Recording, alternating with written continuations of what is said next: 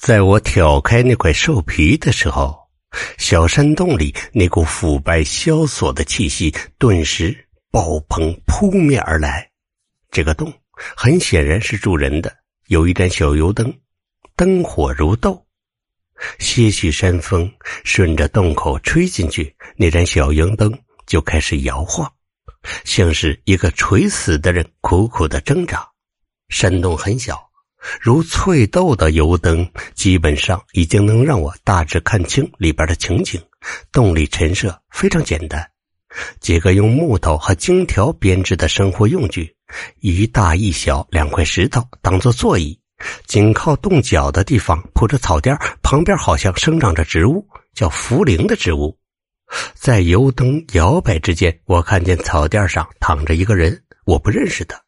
也没有见过他，但看到第一眼我就知道这个人要死了，因为那种让人压抑和沉闷的气息就是从他身上传来的。这个人岁数已经非常大了，稀疏的头发、胡子都是白的，很瘦很瘦，他的状态相当不妙。现在我终于明白，他旁边。那几株茯苓原来是给他治疗身体用的。我进来的时候，他的眼神迷离，或许连思维都开始涣散。从二婶那稀里糊涂的讲述里，我已知道，这个行将就木的老人可能是个知情者，所以我绝对不能让他死。我二话不说，直接跳到草垫跟前打开手电，蹲下去的同时抓住他的一只手，想用长生诀让他活下去。我在努力接触长生诀的时间还是太短，我没有让人起死回生的能力，但至少让他多活一段。长生诀开始运转，这个铭文所隐含的是深奥的生死玄机。它能赋予人强大的活力。长生诀运转之后，好像给老人打了一针强心针。尽管没有让他马上复原如初，但暗淡的眼神明显多了一丝丝光彩。我就感觉有希望，再努力一下，也许他就能说话了。就在这个时候，老人枯瘦枯瘦的手突然一转。紧紧抓着我的手腕，我没想到，也没能躲开。他的手几乎就剩皮包骨头了，而且命悬一线，力气却不小，抓着我手腕隐隐生疼。老人突然出手，可是他好像没有敌意，随后松开。他的意思是不用再费力帮他续命。你你，我感觉有点奇怪。这个老人很明显能察觉我在帮他，但他还是很果断的拒绝了。我就想不出来，这世上有什么人不想活着，情愿死去呢？老人的状况好了那么一点点，但只能够残喘着说两句话。山里的生活非常清苦，乌鸦山没有耕地，如果想活下去，就要把所有能利用的资源都利用上。才可以勉强果腹。长期清苦的生活让老人骨瘦如柴，不过可以想象得到，在之前他的身体应该非常的健康。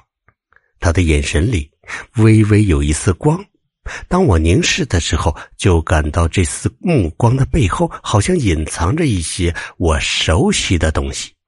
陡然，我就觉得这样的目光，我并不是第一次看到。当时老杨官在拼死对我吐露秘密之前，就有这样的目光。死，对任何人来说都是痛苦的。可是老杨官还有眼前这个无名老者，一点都不畏惧死亡，反而隐隐的有种解脱的欢乐，好像这一死就什么都不知道了，什么都不用再承担。可是，我急于想知道答案。我还想再试一次，但我的手刚一伸出来，就被老人挡住了。他用尽所有的力气，缓缓对我摇头。我的手顿住了。老人的话模模糊糊，但我可能这一瞬间就明白了，明白了他想表达什么。这个世界上。任何事情都是相对的。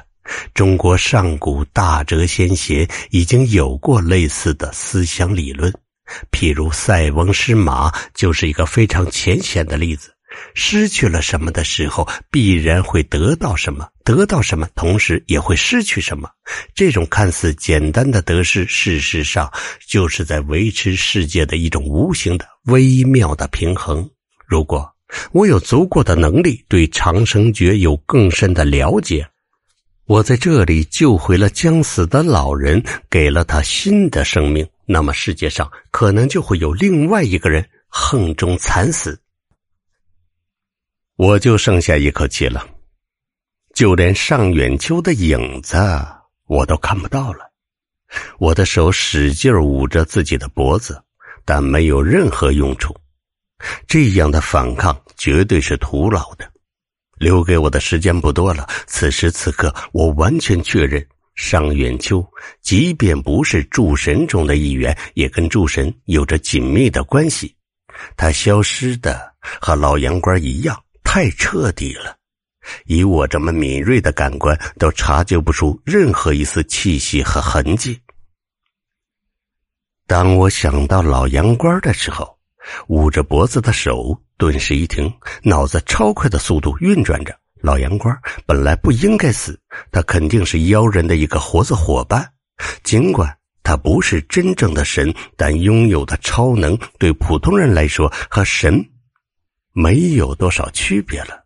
没有多少人可以威胁到老杨官的生命，是铭文杀机绞杀了他。想到这里。我蹦出一个很大胆的念头，尽管这个念头冒险，可是在这种没有任何救援和帮助的情况下，除了死路，只剩下这一个冒险的办法。这个念头一出现，我马上开始付诸行动，半秒钟都不敢耽搁。从李老把我带进这个世界到现在，我不知道多少次尝试解读铭文套路和程序，已经滚瓜烂熟。对我来说，铭文杀机可能是这世界上最犀利但最神奇的威胁。我的脑子刚刚闪现解读铭文的念头，墓室里的气氛顿时就变了。墓室本身那种跨出一步就永远走不回来的气息，被骤然出现的铭文杀机彻底的压了下去。唰！铭文杀机只针对。触犯禁忌的人，但这种杀机太过猛烈，就算一个置身事外的旁观者也会惊悚到极点。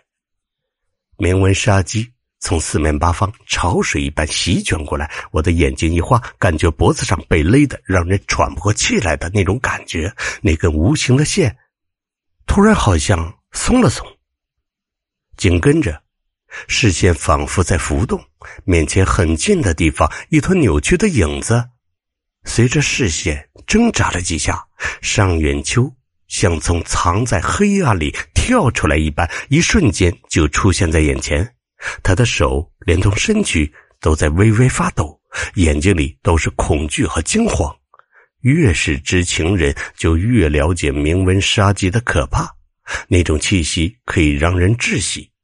尚远秋肯定知道名门杀机的恐怖，所以这片杀机不是针对他来的，但是也让他手足无措。噗！我的胸膛一下子被杀机给刺穿了。这种创伤，我承受了无数次，已经习以为常。胸口。伤口的鲜血喷溅到尚远秋的脸上，在这电光火石的瞬间，我终于捕捉到了反击的机会。尚远秋的动作比我想象的更快，来不及擦掉脸上的血迹，就飞快的后退。机会一闪即逝，我手里没有武器，情急之下抓着那枚三角骨印，死命的朝他的脸上砸了过去。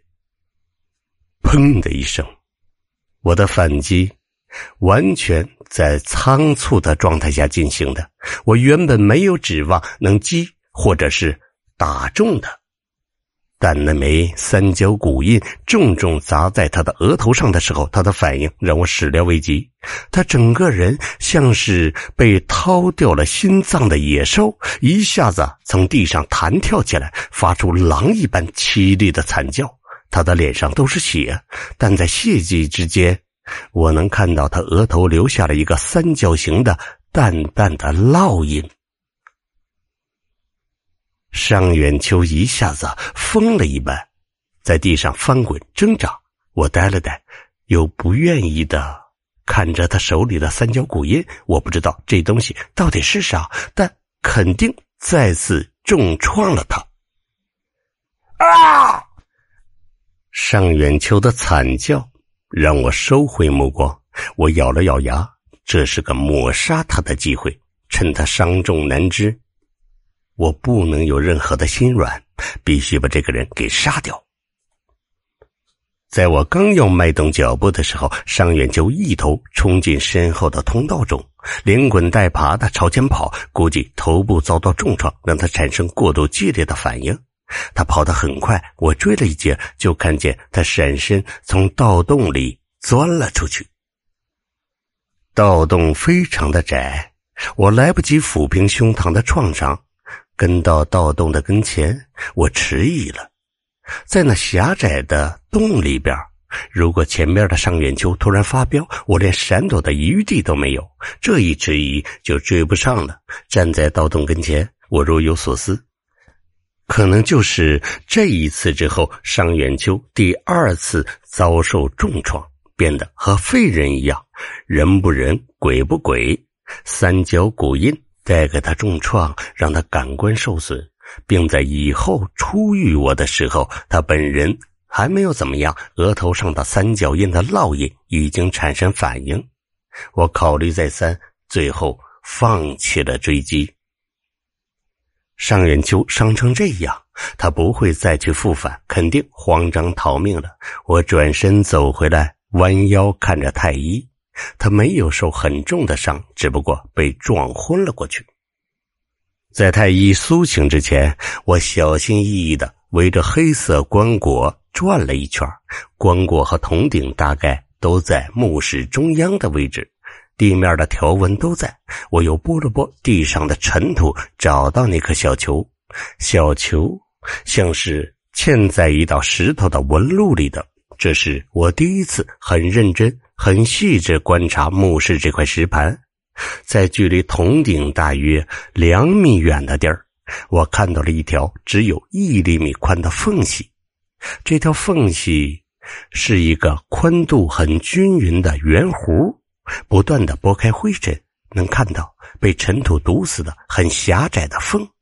圆弧在蔓延，从铜鼎前面两米的地方绕了一个浑圆的圈儿。恰好的把棺椁和鼎画在圈儿的中间，这让我感觉墓室的地面真的有一个圆形的石盘，而且石盘镶嵌在地面的石盘边缘和地面之间的交接之处没有被封死，还留有一道很狭窄的缝隙，这说明这块石盘可以拿开或者移动。我很想把它拿开。看看地面的构造，这种费力的东西既然被造出来，自然有它的作用。但这几乎不可能啊！棺椁那么沉重，石盘本身又非常的大，我绝对搬不动它。这时候太医醒了，直到醒过来，他还是糊涂的，至少用了半分钟才适应了。对于现在的太医来说，我还是陌生人，陌生的。让他有点警惕，这种警惕不仅仅对我，而且还针对尚远秋。太医当时昏过去之前，神志已经不清晰了。但一个江湖人过的一直都是提心吊胆的日子，他的感应能力超乎我的想象。在那种混沌不清的状态之下，他隐约还能记住尚远秋望向自己时露出的一抹杀机。这里没有长生诀。我提醒太医，他是个聪明人。我一说，他就开始思考。不知为什么，太医可能有种奇怪的感觉，我是个陌生人，但他渐渐的打消了对我的隐隐怀疑和警惕，好像预知在很多年以后我们还会碰面。长生诀的确存在，但不能触碰，那个是一个禁忌。你呀。出身道门，难道不明白从古到今道门中的仙仙大圣们，有一位能长生不死的吗？长生只是个虚无的幻境罢了。太医不说话了，他对道门的事儿比我清楚，同时我的外貌装束在他看来绝对是一个异类，他觉得我的话有深意。他逃了，可能不会死。以后你还会遇到他，但你什么都不要流露。我想了想，重伤的尚远秋还有诸神在背后支持，太医不可能是他的对手。如果太医要翻脸报仇，吃亏的还是他。这个地方你不要再来了，咱们呢先出去再说。我和太医从盗洞出去，在附近搜索了一圈，尚远秋应该真的逃了。